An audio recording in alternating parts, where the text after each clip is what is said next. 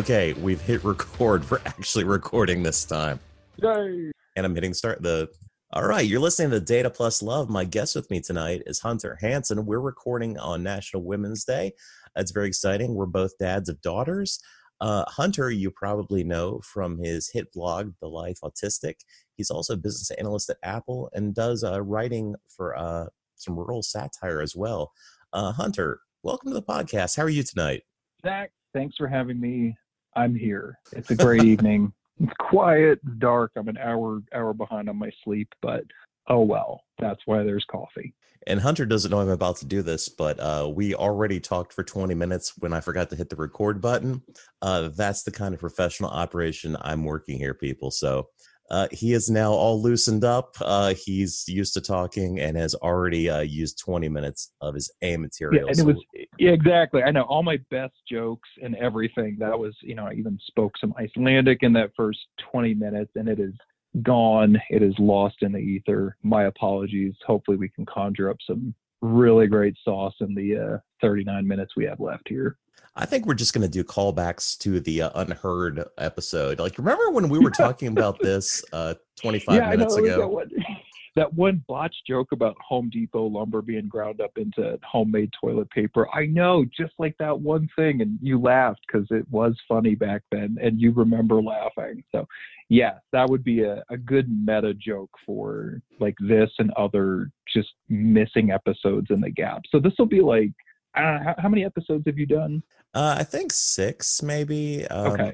I've got five out there. I've recorded six. You're gonna be Yeah. seven. Number seven. Okay. I believe that is lucky. But am I seven or eight? Like seven A was the uh, the lost tapes, and seven B was the rest. But ah, nonetheless, you are right. I'm a lot more loosened. So, but thank you. I um yeah, I wouldn't say it's a hit blog, but it is a blog, and it, it's had like one hit, which uh, I will say it's one of the weirder ones because I have the stats, and there are a lot of uh, recurring page hits on my one post about working for a boss or manager on the autism spectrum. So I uh, like I remember taking that picture that I used for it. It was probably at four a dang clock in the morning. I I don't know why I did it. It was early. I, I mean not why I woke up. I'm I'm up pretty early, but it was it just happened to serve and then I wrote out a few points on like, hey, I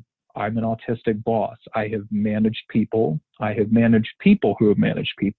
I've hired, I've fired pretty well. Uh, not for firing, but you know, for just all elements of it. Um, but you know, like it was just one of those. Like I, like I said, that's you know, uh, of my one hit. Like that's one where I feel like people are gonna come across that. They're gonna come across a manager who they're gonna know something's different, and not not bad, but just just different. And I, I felt I wasn't really openly autistic and disclosed back then, but there were things I did that, uh, you know, very much reflected uh, my neurological uh, my neurological bent, and you know, just things like, hey, I don't like surprises, so I'm going to be very open about reaching out out of the blue, like, hey, Brandon, you know. I know this is sudden, but I want to talk to you about X, Y, and Z. Do you mind if we can meet? because normally people will just say, "Hey, can I call you? Are you busy?" And like that time, I'm freaking out. I'm like, I don't want to be managed. like that's that's I don't like surprises. Like it's just there's too many unknowns. And I think that's a normal. Uh, that can be a normal anxiety, but in in my life, autistic, it is it is like uh, it's almost harrowing. So to manage against that was very positive. So yeah, that's um, that's a long correction, but uh, but thank you. I, I, appreciate the compliment. So you talk about uh, sort of revealing to people that you're autistic and being openly autistic. This leads me to a couple different points, and I'll start off with one. Uh, at what age did you realize that you were, and how did that come about? Man, that's a good one because I I like you develop a certain kind of self awareness just throughout life and then you like just your earliest memories you know like knowing okay i'm a person i remember things and you kind of backtrace a little bit of it. But i knew i was different pretty early on and my my growing up experience thankfully it was itinerant. We moved around a lot due to the uh, the navy life but some places were far worse than others and were a lot better at reminding me that I was not like other kids my age. And it was it was unfortunate. It was sad. And you know, I remember just in tears, very upset and just wondering why I couldn't be normal. Like I would I would have wanted to have forsaken the gifts of, you know, using big words and having a, a, a really prominent memory and, you know, uh, even stilted interactions, acting like a grown up. Like I just just wanted to be normal for a bit. Kind of glad that did not come to pass. But uh, it was I think it was 15 or 16 when you know my uh, parents were just kind of exploring a little bit more of the nuance in in autism and just different like I think Asperger's and other elements of it. And of course they were there since day one of my childhood. And it was like they were reading this. I remember just sitting on the couch. They're like, Hunter, this is you. I'm like, what? And it was almost like they had just missed that, not maybe not missed, but you know, the the science on that back then was just not as not as great. But it was almost like we'd found a profile that fit everything I did as a kid and kind of really connected the dots. But I remember at 16 figuring that all out and thinking, cool, now I know why I'm different. And I worked against that to hide it the best I could. Because I'm like, okay, cool. And now I know I'm weird and awkward and there's something legitimately strange about me.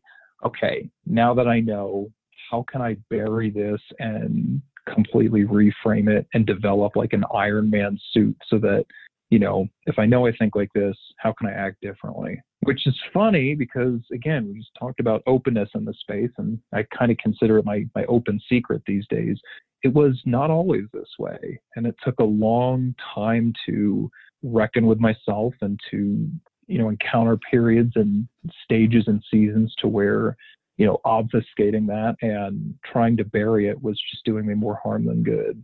So I appreciate you and all your work you do with your blog because it's really sort of opened my eyes. I'm neurologically typical. I have a daughter that's not. Um, my oldest daughter Genevieve's eight, and she has um, she has dyslexia and dysgraphia, so she has trouble reading and trouble writing. Uh, she also is ADHD, which is common mm-hmm. in pretty much all dyslexic. Um, it yeah. was a big revelation in my house uh, because I had a daughter who was you know in kindergarten even she was pretty good at math yeah. uh, but didn't really seem interested in any of the writing stuff and at the time we just thought she's not really into it she kind of blows that stuff off then by the time yeah. we got to first grade it started to become a crisis because every mm-hmm. single night we'd have to go through flashcards she would have assignments she would do excellent in math um, she would do super poor in any sort of writing or reading thing uh, to the point where yeah. i could be you know getting her to read simple sentences and there might be a word in there like where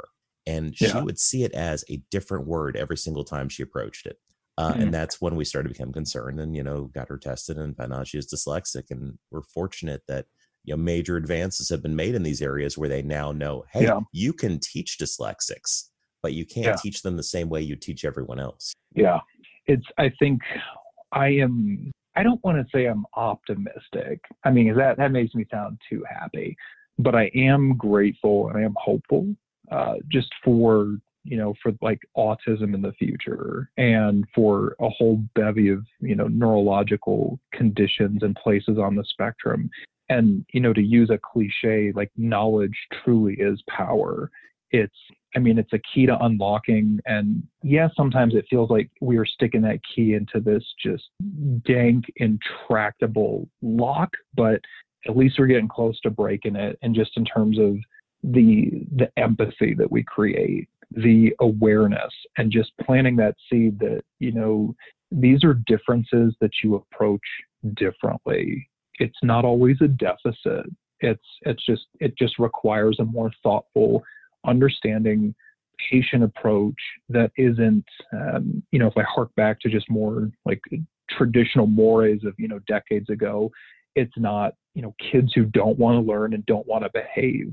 There's just a lot of, you know, challenges that many cannot articulate at such a young age until they grow up and start blogging about it, you know. So I, but yeah, I, you know, I, I used to teach sixth grade, and I had one kid who had that a very similar combination, and it was it was difficult you know, even then to kind of check my own awareness and say, yeah, this kid, you know, unfortunately, uh, not a lot of home support, which really influenced a lot of negative behaviors, which only compounded the fact that you know the dude really needed some help and some support. So I, I mean, it's a struggle either way. But I think now that we've you know created more understanding around this space, we are you know creating more support and honestly creating you know better lives. Kind of one mind being open more at a time. I would say. So at my daughter's school, we have her in a uh, special school for dyslexia. There's only 14 in the country, and we're super fortunate that one is 15 wow. minutes from my house. I mean, nice. it costs a small fortune, but it's there. And yeah. at this point, we can't not intervene. It's this is going to yeah. shape the rest of our life. Um, but yeah. one of the things they do is they sort the kids into houses, like in Harry Potter. So they've got hmm. um, four famous dyslexics. Uh, they've got House of Jobs, who I'm sure you'd relate to, uh, Edison, Einstein, and I'm blank, uh, Newton, I believe. Um, yeah. But they also have this wall of autistic, uh, not wall of dyslexics when you walk in. Mm-hmm. And among those, you'll see Steven Spielberg. Uh, you'll see uh, all the names I just mentioned. You'll see, yeah. Um, I think Warren Buffett's up there. You'll see just uh, hmm. Walt Disney. All these people that yeah. were sort of luminaries of creativity and all sorts of different industries that saw things differently. That's one of the things yeah. that's common to uh, both um, dyslexia and autism, yeah. you don't perceive things the same way that everyone else does. The same inputs yeah. are coming in, but they're not being processed the same way. And uh, yeah. they try to make sure the kids realize, hey, don't think of yourself as being wrong or broken. You see things mm-hmm. differently. And obviously, there can be upsides to this if you learn how to, you know, take advantage of it. So, in terms of that, uh, Adam Mico talks about his autistic superpowers. What's what are your autistic superpowers? Yeah, hmm. I, you know, I think uh, it's funny you mention your daughter. I was the absolute obverse of that. I read from a very early age, had a fearsome memory. I joke that it's not really great, but I only do that because I can remember a scary amount of things about a lot of incidents, enough to where it just it ends up freaking people out. So I I stopped stopped highlighting that. Uh, very good at like a lot of like pattern and aberration recognition. It's like it's on it's on hyperdrive. Uh, deep focus is another good one where I can I, if so the, the the older term for it is like autistic obsessions. Uh, I think there's newer language along the lines of enthusiasms that uh, it probably describes it a bit better. And I, I have told people, you know, kind of like hush hush. I'm like, hey, if you want me to like deliver some analysis, you know, I need a date, I need a deadline, or just get me curious about it because that, like, I cannot override that. I will dig into it and just, you know, like, I mean, it's bad because I have to budget for it, but, you know, there's just this really deep latched sense of like, oh my gosh, I have to figure this out. This is just so entrancing and enthralling.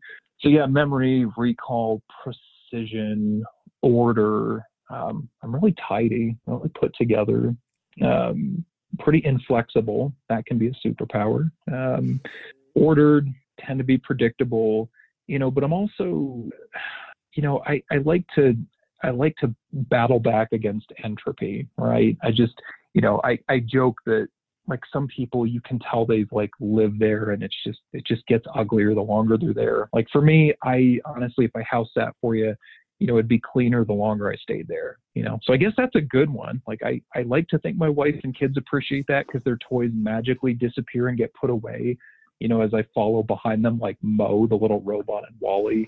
But yeah, more professionally, I can also read a ton of information quickly and synthesize it enough to where it gets me in trouble. Like I will respond to a very long email to say, Hey, I got it. Great points. Thank you. And get responses like, There's no way you read that. And I said, Okay, look, dude. Um, I I used to work on a printing press. I majored in English. I could read 200 pages a night at work. I finished Moby Dick in three nights, you know, and had to write a paper and take quizzes. Like, I'm really good at this kind of thing. And I don't want to have to spell it out. But if you want to check my LinkedIn and figure out, like, why I might have a certain talent to digest and synthesize, analyze, and assess a large amount of information, especially written, um, yeah, I'm your I'm your guy so yeah, it's it's great. I mean, yeah, we got our share of autistic kryptonite too, but there's there's some fringe benefits, uh, you know, which is which is good. They serve me well. Well, I can definitely see how a lot of those would lend themselves to working with data really well. I mean, you've got something that could either be highly structured or unstructured, but if you're curious and tenacious and you have a good memory and pattern recognition, that's really going to lend itself to uh, to diving deep into that. I'd like to think so. I it's kind of funny because I, you know, I tell this anecdote to a lot of people and I don't know, it doesn't get the reaction I I feel like it should because it it's just uh it's incongruous and it doesn't make sense. So in um late 2014, I this is like around when I moved into a managerial level position where I managed, you know, people who managed others. I had six direct reports, had 120 employees total. Kind of a big deal. I was, I mean, it's a pretty, pretty remarkable accomplishment, you know, and there was, there was a lot of good I did there. But, you know, in the interview process, uh, the question was like, what's your biggest area of opportunity? And without hesitation, I said, reporting. Like, reporting and data isn't my strong suit. And, and it wasn't. Uh, it had been a lifelong struggle. I, all of my worst school memories involved math. Um, my joke is, you know, like math, not even once, you know, and I get like, you know, half a laugh from people who know, thank you. Okay. You know, it's like, if anyone you got it. not even, okay, guys, it's like, come on, people have got to read somewhere. Anyway, so, you know, I, I chose my history degree and then tacked on another like English major to it with the like one of the primary goals was to avoid taking any maths classes throughout college, which oddly enough, I found Bo McCready did the same thing too. And I'm like, oh, thank God. There's, I'm not the only one who's special and can do this. So I felt, I felt really good about that. And there's many others who pursued that field. Uh, Elijah Meeks, same thing. Like he pursued more of a liberal arts degree and he's stellar. So I, I feel like there's hope for little old me in that space. But that was such it was such an aversion that I I ran from it that um, I will say this when after enough time in the managerial space I I was known as the the English guy the the communications person. Like if you want a message out there you talk to H2 and that, I wore that with pride. I had done some temporary job assignments where that was my sole focus. But along came an opportunity where you know I I worked on this uh, said opportunity for a while, and I realized that there were elements of just it's not always about the numbers, it's about the story, it's about the narrative and the insights, and it's not human to translate numbers into this is what I should do. And I was good at like having to translate that for myself and really shape that into where I can make this easy for me to assess and understand because I don't I can't look at a number and figure out what to do right away. Embarrassingly, like sometimes simple calculations, I'm like, I got to do this on my calculator just to make sure I remember what 22 minus 7 is. It sounds silly, but welcome to my world to where, you know, numbers don't come easily, but they do come eventually. And yeah, so it's like one of those where I, I got enough of like, hey, you're the communication guy to where I wanted to rotate and try something to where I could come back and be unimpeachable, where I could be the words and the numbers guy.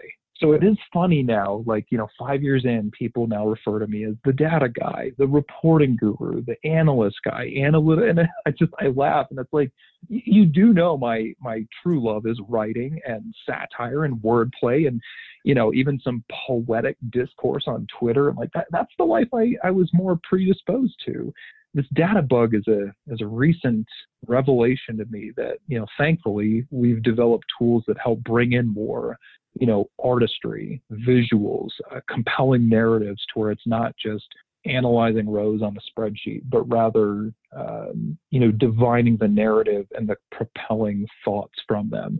I do that.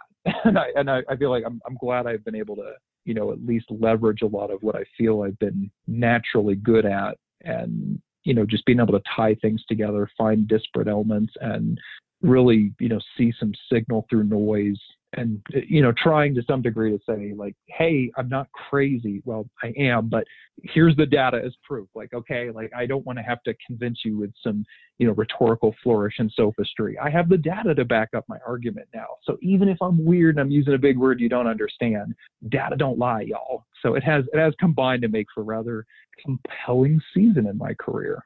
That's great. I I have a colleague, uh, Data David Deluxe on Twitter, David yeah. Kelly in person. Yeah. Uh, he was a French major. So, I mean, oh, wow. David is more analytically sound than me. He's like deep into that. I am much more of a sort of dig and find, and he is much more uh, methodical. But uh, both of us got there. I came from a business background and got my MBA, and then sort of we both yeah. ended up on a similar path. Um, and have worked together for quite some time, and you know we really uh, benefit from working uh, closely together. But yeah, it's great that you you say that because for me, it's never really been about math because um, I'm not naturally great at math. I'm better than some people I know, but I, am never going to be throwing calculus and trig around. Uh, I am like a, I guess, a logic guy. If I can yeah. sort of logically intuit what's missing or what's here, and then sort of parse things out and make decisions from incomplete data, um, yeah. that's what so much of it comes down to. And it's so much easier now than when I was strictly working with like SQL and just business objects. Yeah um, using tools like Tableau, where I can actively throw up a bunch of charts very quickly to investigate something. Before actually having to uh, codify and you know solidify something into an idea I'm going to present to somebody else. But it does make yeah. data manipulation so much easier. I mean, even if I'm just answering answering simple ad hoc queries for people, sometimes I'll just yeah. do it in Tableau because a lot of people respond much better when I'm able to show some visual to it than just strictly listing a column of numbers. I have some business owners that are terrified of numbers. And if you yeah. can avoid just giving them the numbers, that's great. It's sometimes just knowing your audience. That I would say is that right there, the last point, knowing your audience, so key. It just it just is. I think me, I joke because I, I need to know to what degree can they tolerate my humor. And once I answer that, I feel like it helps unravel so much. Uh, one of the you know i again can't can't say too much about work but one of the things that i've found really beneficial just professionally I, like i just never thought me being me that my greatest success in data and analytics would be on the people skills bit. That like i wouldn't have believed that had you come back from the future to have told me that and had you come from the future, I probably would have asked for like gambling tips instead. But hearing like, hey Hunter, you know how you can't like really talk to people and you you sound weird and you know you're just straight awkward. Well, actually you're going to turn this into a hidden strength. And in fact, it's going to be a hidden strength to complement something that you built as a strength. I'd be like, okay, but that is that is my reality these days. And just finding that, you know, when you when you build trust, you know, like everything seems to follow from that. Like obviously, I, I love you know working in Tableau. It's it kind of scratches the artist itch a little bit. I mean, it helps blend in and visualize different things. But you know, ultimately, it's like this. Like what I'm going to tell you, you're going to believe, and that's a great responsibility. But being able to show it almost like puts it in color. Like I not only do you trust me with this, but I'm going to present it into you, to you with some kind of aesthetic thought in a way that you prefer. Like this is complex enough to where you would get it. This is simple enough to where you, some other person, would get it. So it's it's almost been like a kind of like a human interaction help, knowing like how people perceive stuff, like what they can tolerate, what they like to see, how they respond to it. It's been really great, and it's it's taught me a lot about people and about design, and that's actually more of what my role is going to entail just as this year progresses. So which is good. I, you know, I'm glad. I'm glad people uh, are still visual creatures and can respond, you know, to very uh, complex subjects with a simple approach that appeals to a certain resonant part of their psyche that they may not always define, but they will respond to. I appreciate what you're saying about audience continuing on that topic. One of the things about being an analyst as opposed to like strictly being say like a data engineer is as the analyst you're working with the audience in mind and uh, there's a tenet of storytelling in film which is show don't tell. Um, and it'd be very easy for you to dig into some data, throw some stuff in an email um, without any sort of visual component. There's maybe a column of numbers or you know a crosstab or whatever and to a certain subset of people that might be exactly what they want. I know some people like that that would be yeah. exactly what they want. They know how to deal with this. There are a lot of people that aren't going to and just the fact that you gave them raw numbers is already off-putting and alienating and knowing what that audience needs and being able to show it and then describe it um, you're reinforcing the message in multiple ways and then you're also giving them something that they can easily pass on to the next person down the line because yep. oftentimes we know that's what's going to happen. It's uh, your audience is very rarely your final audience. So stuff mm-hmm. needs some level of permanence and um, tran- uh, ability to transition between multiple persons without you being stand there, standing there to hand it off. You know. Yeah. Yeah. Very, very true. I I think there's a good like I I'm not I, this is gonna be a weird segue to like data literacy, but I feel like there's a little bit of palate cultivation that exist in this space. Um, I'll give I'll give kind of a, a practical example that involves my uh, satire blog. Yeah, just so I you know I know you I know you brought it up. I, I actually run this anonymously with my brother. Um, I've told a few people, but you I prefer to. That's all right. I didn't tell you what it is or where it's at, but needless to say, most this the audience who reads that they're not going to be listening to this, and that's okay. I, I like them to be very separate, but yeah, it's anyway. It's with a, a town that you know we've interacted with, grown up with in uh, in Virginia, and we found that we can, like in some cases, we got to play the hits. We got to do the memes. We've got to just make like really dumb jokes that you know not like ribald or juvenile things but just something to where you know this town is is never going to get an olive garden or there's one mall that is so decrepit that they're going to use it as a location to shoot uh, the next season of The Walking Dead, which like it surprises me how you know viral some of that content gets. It's become a thing in this town. But then there's just other like highbrow kinds of stuff to where it's like really juvenalian kind of satire to where memes you get. But when it's like really intricate and like biting at policy, not everybody picks up on it, but we get more and more people who they understand what we're getting at. They are being enlightened post by post, you know, phrase by phrase. The fact that, you know, I don't know if they're ever going to define Horatian and Juvenalian satire or know the difference between the two, but at least, you know, we've gone from people who know the difference between fake news and thinly veiled satire and know okay, like this is actually funny and nobody would get it. And like, hey, I spotted that uh, Oz reference to the prison warden, you know, in, in this post about them offering, you know, lobster and uh, filet mignon at the buffet, like just things like that, where it's like people are starting to notice and, and get that. And yeah, even in even in the satire space, right? That's that's an effort, but so too with you know music, with food, and I think with with data as well. Like I I know that you know if you if you love Tableau, then you're supposed to be predisposed against pie charts. Uh, you know, I guess I don't know. That's what I heard in training, so I kind of gone along with it. But you know, like elevating, like, hey, there's a certain way you like to consume data. It just isn't the best way.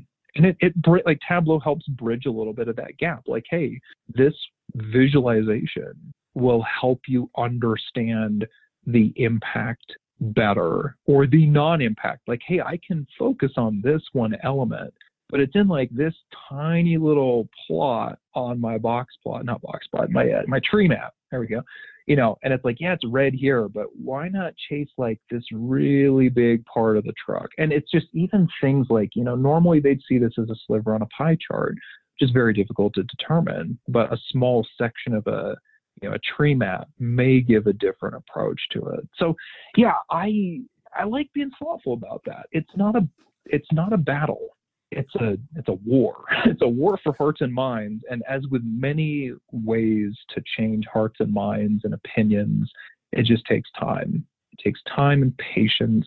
Uh, and I, as I alluded to earlier and in our lost episode, I'm always time starved and under patient, but it is a good way to test both. And it does reap its share of rewards. I know exactly what you mean about the war, and obviously, it's not a war against the customer; it's a, a war for the best practice, or maybe the thing yeah. that will get them get them the answer they need the most. Because sometimes people have a preconceived notion of what they'd like to see, but it doesn't necessarily answer the question that they need to answer. Um, I was doing a project for a senior vice president that I didn't actually even report to, so it's kind of an interesting situation. I'm not actually even in their structure.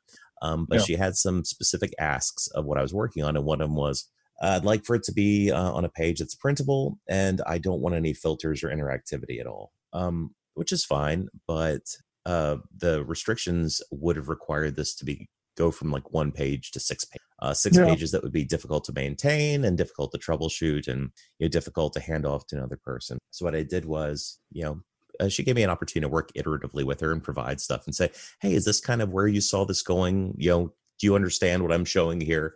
Uh, that sort of thing, because you're never quite sure of the level of data literacy, and you don't want to put charts in front of people that sort of, you know, they they might say, yes, I feel good about this, and then later don't use it.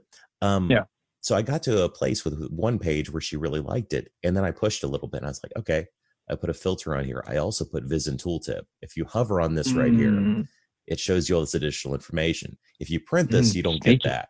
Yeah. And um, I was able to get a lot farther by delivering what was asked and then pushing just a little bit more um, than I would have had I just, you know, literally just gone with that in the first place. You know, you don't want to be the person that goes rogue because then people see you as, you know, the person that went rogue and doesn't give them what they ask for. But if you give yeah. people what they ask for and then, you know, just just a little little push, sometimes you gain that traction and it's turned out to be a huge success for her. I've also in the past done stuff I'd prefer not to do. There's some people that always yeah. want the raw data. Um, Ugh, it's so, like I tell them, I'm like this isn't like I'm not a sushi bar. Like, and this is I, I, I, you know, you know me, right? I, I actually rehearse almost every conversation. So this was one of those, like, oh, if we ever get to the raw data thing, like, there's an interesting extended analogy about like why do people want the raw materials you know and i i don't i'm not going to pursue it but i i'm with you i i can you know so i when i when i know my audience well enough to say like look i i ain't a sushi bar it's not like i'm not here to carve out i ain't doing fatty tuna you know that ain't me like i i don't even refer to my role as as reporting you know like and i feel like we I, yeah there's a lot of good we could do back in out of back out of that kind of business but nonetheless i I, I hear what you're saying. It's a, yeah, I mean, that was it, that was great. Like I've I've gone to the point before where I knew there's somebody that always wants that, and they always ask yeah. for it no matter what what I give them. So what I did to sort of test the efficacy of the dashboard pages I was putting out there was I made several very solid dashboard pages and said, "Hey, look, I'm going to put an extra page in the back. It's going to be a cross tab. You can apply whatever yeah. filters you want. You can get whatever extract you want from this." Um, but these pages ahead of you are probably going to take care of at least 80% of what you want. Tr- start there. Yeah, you know, so I'm gonna. I had a conversation. I, I don't visit work like you know work sites often. Uh, I am primarily remote, but when I do, sometimes interesting conversations just happen. And I was talking with my my predecessor, and you know, I, I kind of use like a code because I don't I don't just come out and say, yeah, now now you guys know I'm autistic and I'm glad you're still talking to me. But no, like I you know I mentioned something about getting requirements, and it is natural for me to struggle with ambiguity. Um, it just is, and because I know this, I am very active in my anti-ambiguity defenses. I have like my own anti-ambiguity aircraft missile set up, right? So I, I feel bad. My wife, you know, we kind of had a little bit of it, and she's like, "Hey, you know, can you get the chicken soup started? Um, you know, the carrots, the onions, the celery." And I'm like, "Honey, I, I need specifics. Like, how do you want your onions cut? Do you want them in strands, diced? you know, the onions, like, do you want them, or not the onions, the garlic? Like, I had to go through a list. I didn't get anywhere. She ended up doing dinner, which thanks, honey. I appreciate it. And turned out great. I was like, I was like, that's not what I meant. Like, I just, because I, I struggle with it. There's so many opportunities for me to go wrong. And if it can go wrong, I'll do it wrong. It is the same way with analysis to where I know it is a measure thrice and continue to measure until I get it right. And it's like I rarely respond to an email with cool, I'll build it up. It's like, yo, I I'm gonna put some time on your calendar. You're asking for data to answer a question that you haven't told me. I tell you, like if I had a nickel for every time that approach worked for me, I would have a lot of nickels. I mean, it just it helps to be like, okay, hold on. So just so I'm clear, what are you what are you looking for? Now that's more data, and it's like, well, what are you ultimately going to do with this? Like you're giving me a list of ingredients: white bread, peanut butter, jelly. Are you, are you and a, a knife? I can't make a knife, but I can find one. And then a pla- I'm like, are you trying to make a peanut butter and jelly sandwich? Okay, listen, like I've got options for you. I've got better jams. You should try it toasted get a different kind of peanut butter. Like, how about that? Like, ultimately, at the end of the day, some people, they really do want a PB&J, but they ask for it by way of, I need peanut butter and I need jelly. And they, they don't have to be the ones to make it. So it's like, it's very interesting. And, you know, I should have used a more complicated example, like, you know, chicken Kiev, like, okay, panko breading, a hammer, chicken, tarragon, really good butter, you know, but nonetheless, it's, it's going to segue into another thing that applied today to where like one of the best things we need to cross in the data literacy space is just it's that leap of faith. Um, you know how if you do a box plot in Tableau, you can hide everything but the outliers, right? Right? Yeah. Yeah. Okay. Okay. Yeah. yeah okay, I thought that was rhetorical. I'm, I'm nodding. I'm. No. No. Okay. We're on video, people. like, sorry. I know. But I I've told people like I would love to show you this, but it takes a little bit of faith to look at such sparse data and to come to the conclusion this is this is what I need to action. This is what I need to go after. And it's like I was thinking my daughters, they love to hang from my pull-up bar downstairs. I'm trying to win the family pull-up competition this Christmas. I did not win last year. I will beat everybody this year. It will happen even against my professional baseball playing brother in law, who by rights should do more than all of us, but I'm going to find a way to beat him. But my daughters, they love to hang. Mo will say, Dad, can I hang from your pull up bar? And then Zoe, she's one. She'll be like, My turn, I hang. Like, okay, so they hang. But with Mo, I I tell her like it's okay to drop. And I have a lot of empirical evidence to say, like, I know when you fall and you keep your legs straight, you're not going to hurt yourself. But I almost feel like sometimes we tell people, hey, you're going to survive this 50 foot fall. I mean, I've got a big old, you know, thing like a trampoline at the bottom or whatever. And sometimes it's just a lot to ask to where like you're going to get to where you need in the end.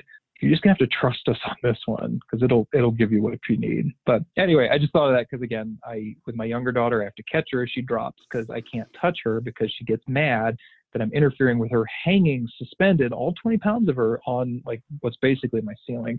She's always safe. I've never dropped her, but uh, yeah. Anyway, I know we're almost at time. Um, I did want to say, like, since you give me the opportunity to plug something, uh, I do write at thelifeautistic.com. I think that's my site. Um, You're not sure? I, yeah, I'm not sure. I don't know whether it's dot .org or .com these days. The it's .com. I'm looking at it right now. Thank you. I know it's actually it's not for me, folks. It's for the people like me who you haven't met yet. The ones who aren't sharing the experience, but the ones who need to encounter more empathetic and understanding people. And uh, yeah, that's that's my story. I'll stick to it. I appreciate you having me, man. Hey, this, is, this great. is great. Let's do it again, man. We should. We'll do a part three since you lost our part one. So part the two is good. Episode. But well, yes. Yeah, so all right, man. Good chatting with you. All right. Thanks, Hunter.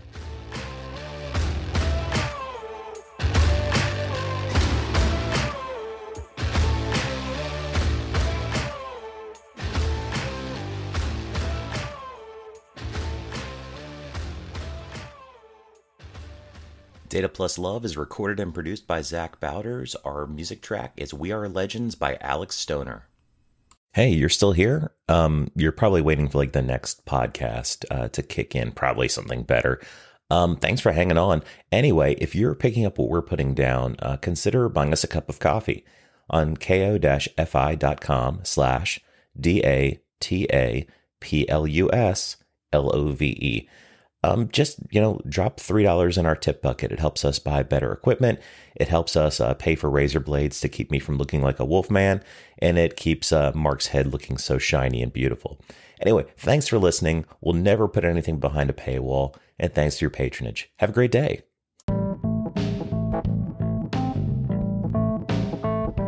Hey, thanks for sticking around to the end. I really appreciate you listening to the Data Plus Love podcast. If you'd like to see more about what we're up to with the show, go to anchor.fm slash data plus love. Just spell it out, not a literal plus sign. Here you'll be able to see our library of episodes as well as interact with them either through polls or comments or leave a voicemail message that I'll put on an episode. You can interact with me personally by joining me on Twitter. I'm at Zach Bowders, not hard to hunt down. And if you like what you're hearing, consider leaving a tip for us or signing up for a small monthly donation at our ko-fi.com slash data plus love. Buying a cup of coffee for the show is just $3, and can more if you choose, or sign up to give that $3 or more monthly. Either way, I really appreciate it. Lastly, if you'd like to see more of my public data viz work, check me out on Tableau Public. So go to public.tableau.com and search for Zach Bowders. I'm the only one. You won't have trouble finding me. I promise. So thanks again for hanging on to the end of the show. I really appreciate all of your listens. And until next time, this has been Zach Bowders for the Data Plus Love Network.